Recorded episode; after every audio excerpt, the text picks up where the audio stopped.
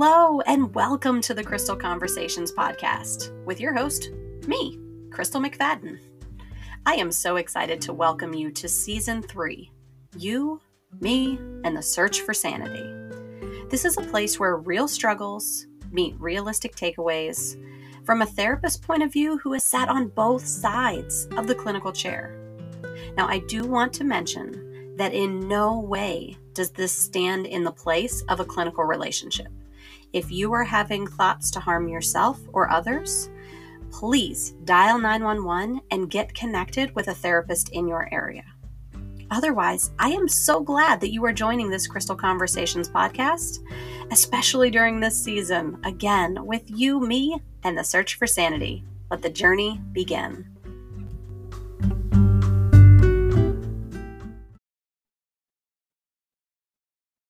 Hello, everyone. I'm so glad that you're here. I want to talk about a subject that really, it honestly just makes my skin crawl thinking about it. And as many of you know, if you've been listening for a while, I talk extemporaneously or off the cuff. I usually have a general direction in the stories that I'm going to share and sort of the wisdom or the tools that I'm going to extend to you. But today, even as I write the examples, as I sketch out my chicken scratch of like 4 or 5 little stories, my skin crawls. And the reason is what I'm going to talk to you about today is so unnatural to our flesh. It is so countercultural to our Western, independent, self-sufficient, man is greater mentality that I can only really just dive in. And so the topic that I'm covering today is asking for help. And the reason I'm covering this is, there's so many reasons. I won't even go on that rabbit trail, but it can go in so many different directions and mean so many different things to our heart that I really want to walk you through this evolution. And even knowing that I'm still struggling talking to you about it today, there has been a significant evolution. And that's why I want to cover it today with you, because I don't know where in your progress of humility and surrender and wisdom that you're in, that asking for help falls within your spectrum. I don't know what that is. But for me, I was ridiculously independent, stubborn, and prideful in my younger years. My parents divorced early. I had a working mother. We were what was called latchkey kids, meaning we came home to an empty house. We did our own homework, our chores, our dinner, and that kind of stuff. And throughout the summer, it was us. So independence was something that was a part of our life from very early on. But even in my young adult years, I had gotten my own car. I was working while going to high school.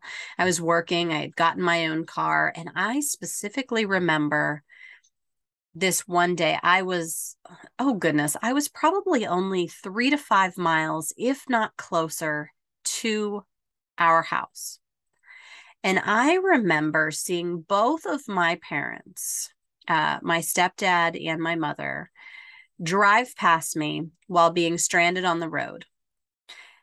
I think it was my tire. I don't exactly remember what on earth was going on at this point. Memories of my past are kind of fuzzy from being sick for so many years and being so self-centered that I didn't really file a lot of these things as important. But for all intents and purposes, something was wrong with my car. I was stranded on the side of the road. I watched my parents pass, and being in the days of no cell phones or prepaid minutes, I did not get anyone picked up. And I was stuck and I wasn't sure what to do. Thankfully, I had a friend whose dad, who lived much further than my own house was able to repair the car that night. And the thing that I remember the most was the rage that no one came back for me. I was on the side of the road as a teenager with a struggle, and no one came back for me. From that moment on, I think there were trickles of beliefs that I could do it myself and I'll be independent and this, that, and the other, because what other teenage phrases are there at that point? But I think that moment of realizing no one came back for me really solidified the belief that echoed into my soul of, I'll do it myself. Go ahead and watch me. I'll do it myself. And there had been threads of that throughout my childhood and as I got into these teenage years. But I think really seeing that turning away of someone stirred up something angry in my soul, something painful in my soul. And I continued that pattern throughout my time in the military. I think that's why I fought so hard. And they had to teach me so much about surrendering to the chain of command and following orders, because I didn't have a listening ear. I didn't have a slow to speak. It was, here I am and I'll do it. Watch me. It was a very rebellious, prideful, self-centered, self-sufficient attitude. And so asking for help was not on the radar at that point for any way, shape, or form. I will sew my own arm on if it's falling off. When I got out of the military, as many of you have heard throughout the podcast, I got really sick. I had a little bit of hints while I was in the military, but it really went downhill after I got out within that first year. And so much so that I kept trying to make it. I was in and out of the hospitals a lot. Eventually, I had to let go of my pride and come back home from California to Pennsylvania and live with my parents in my young 20s. And that was a huge blow. When I had to, I was forced, there was no other option. There were plenty of other options, none of which were favorable in my survival. And the message that I told myself was I failed. Not so much that I had to come home or that my parents weren't loving or that there wasn't resources available to me, but by asking for help, the message of I'll do it myself then turned to I failed. I was defeated at my core, that I had returned home, the place that I didn't think I would ever come back to, because my body was no longer working in the way that I wanted. It was quite an awakening at that point, to a new low and place that I did not, had never predicted myself to be. In that time frame, I realized that I was not the only one who had a plan for my life, that God had a plan for my life, and that his ways are not my ways, and that his love goes deeper than anything I could ever earn or any awareness of myself that I could ever begin to comprehend. He knows me more, and he knew what I needed. He knew that I needed him to see me. He knew that I needed to be loved in a way that no human could. He knew that I needed connection, and that the real heart cry was, are you going to leave me behind? Are you going to leave me on the side of the road again? Are you going to make me be more than I can be, in a way that I had to very young?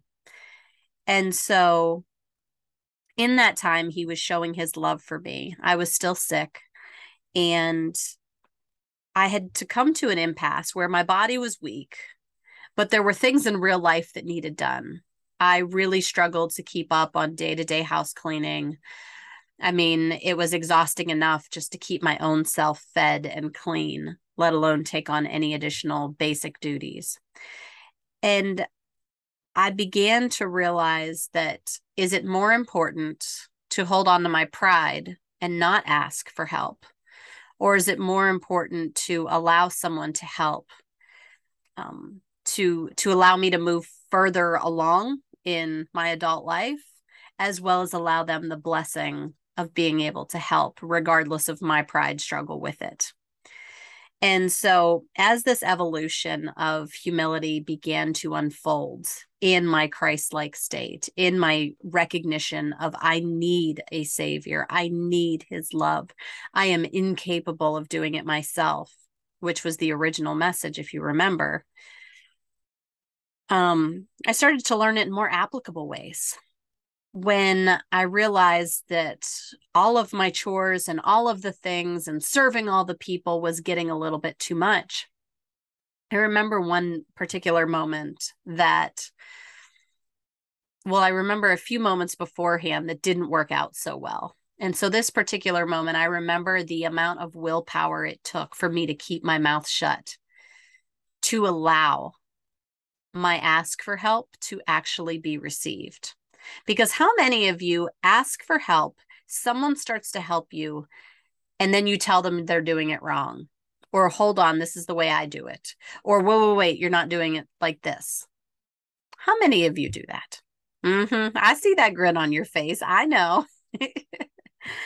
Well, this particular memory in this evolution of humility and this understanding that asking for help is actually a good thing for our maturity, for our Christ-like behavior, for our stepping into just a healthier version of ourselves, is I had been that person with my husband in our early years of marriage where I asked for help, but when it wasn't done my way, I would either redo it, which was very offensive to him. I mean, I can only imagine if I tried to do something and someone undid everything I just did just to redo it their way.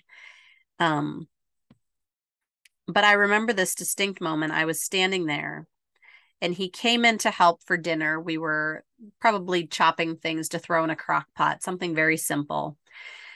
And I looked at whatever veggie, I don't know if it was carrots or potatoes, and I looked at them and I remember my mouth wanting to open and tell him, you're not cutting them evenly. That's not the right shape. Here, let me show you. This is the way. I didn't know. That is that moment of willpower, of me pressing my lips together, taking a deep breath to slowly re-engage my frontal cortex and remove the panicked, controlling end of things in my emotional and survival part of my brain. That was a moment I realized I just made a powerful choice. I had just connected with my spouse by saying nothing and allowing him to serve in a way where he was helping, not because I needed it, but because it was the way we were designed to function. We were all designed in a very unique way. We were all designed in a different way of thinking, a different way of planning, a different way of seeing the world. Your eyesight is different than mine. And it was intentional by the Creator that way. The Bible says we're all different parts of the body. And when I think about that, that's so true. Those who are functioning as an elbow, which is a very necessary part of our body. It's very helpful when our elbow doesn't work, we notice, is very different than a thigh, than a pinky toe, than our eyebrows, than our tongue. Regardless, we are all different parts. And when we come together, we create a whole. And so by asking for help, it allows us to surrender that lie, that false, limiting, isolating belief that I can do it by myself. And it allows us to step into the way that we were originally created to be. We were created to offer our strengths, to open ourselves vulnerably to where our weaknesses are and someone else's strengths are. And be open to the enjoyment and the appreciation for God's creativity that someone else may do it differently than we do. Who knew? God knew. God knew exactly what he was doing every step of the way. Every time he gives you air in your lungs, he is telling you that he has a purpose for your life and that your place in this life matters. And it shows off his glory. It shows off his creativity. It shows off his love. It shows off his faithfulness. It shows off his justice. It shows off his mercy. It shows off grace in ways that there is no other way but through our mess of a self who believes this world's lies that we can do it, we are enough, that we are sufficient. We are not. Friend, let me tell you that no matter how efficient, how intelligent, how high functioning or low functioning or multitask, whatever that you claim to be, there is no match to the design that God has for us in community with one another on a unified front under his direction. It is a beautiful thing. And our flesh does not like it. As I said at the beginning of this episode, even just thinking about this topic sort of had my skin crawling. It was wrestling, spirit versus flesh. It was writhing in the discomfort that surrender is the best thing and the most fruitful thing. And every time that I do, it is beautiful. But it doesn't come without a fight. This past summer, I work, I have a child, my husband works.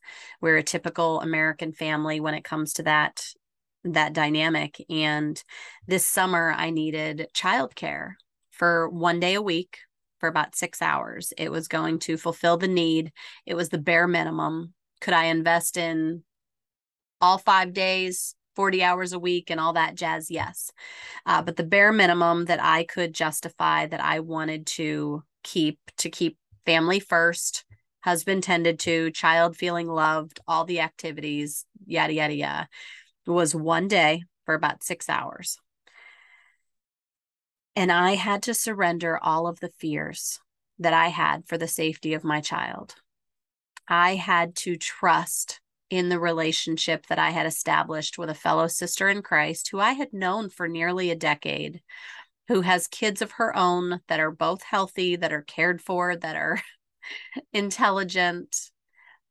And I had to let go of, I can figure this out. I'll make it work. I will go without sleep and rest and sanity. So that not only she could experience the joy and the pleasure of watching her kids laugh and giggle with mine, and watching her heart be fulfilled as she served our family in a very important need.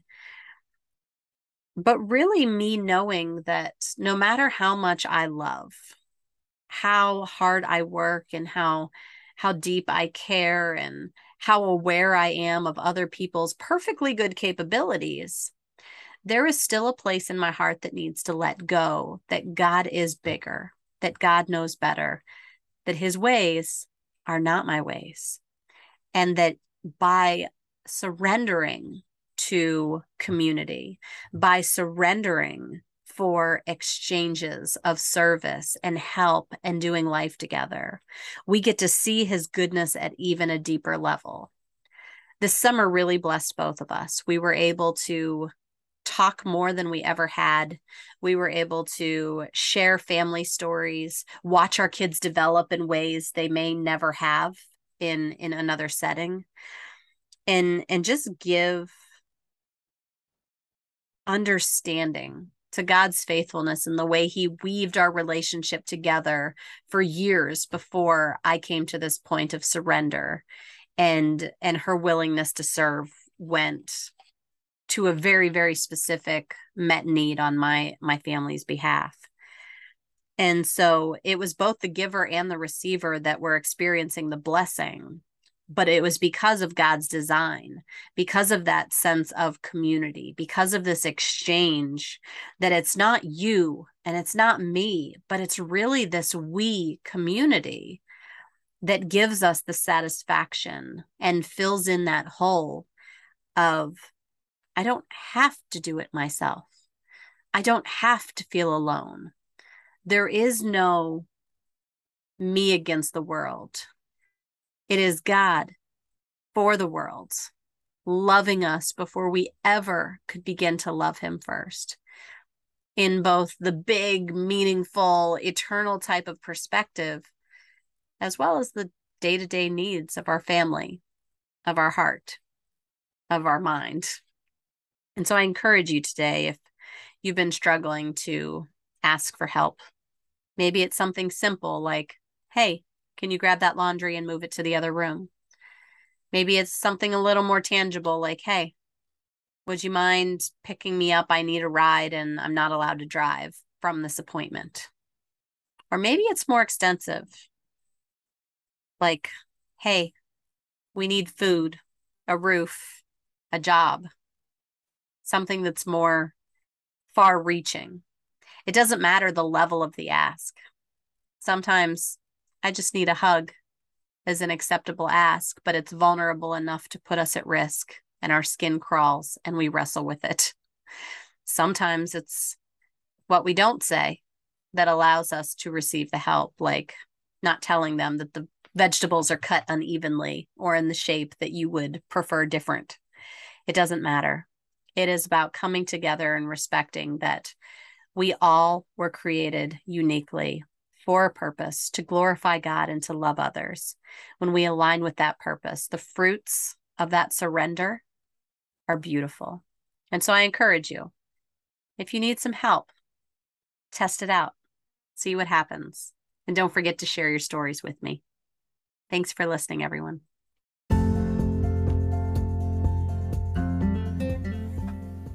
Well, there you have it. You have now finished an episode of the Crystal Conversations podcast. So what are you going to do now?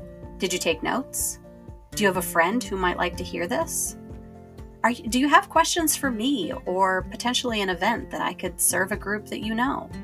No matter where you find yourself, I hope that you have an action plan, a takeaway, something that you learned or gained or that you're ready to do, and that you put it into motion. Don't just be a listener. Get out there, make change.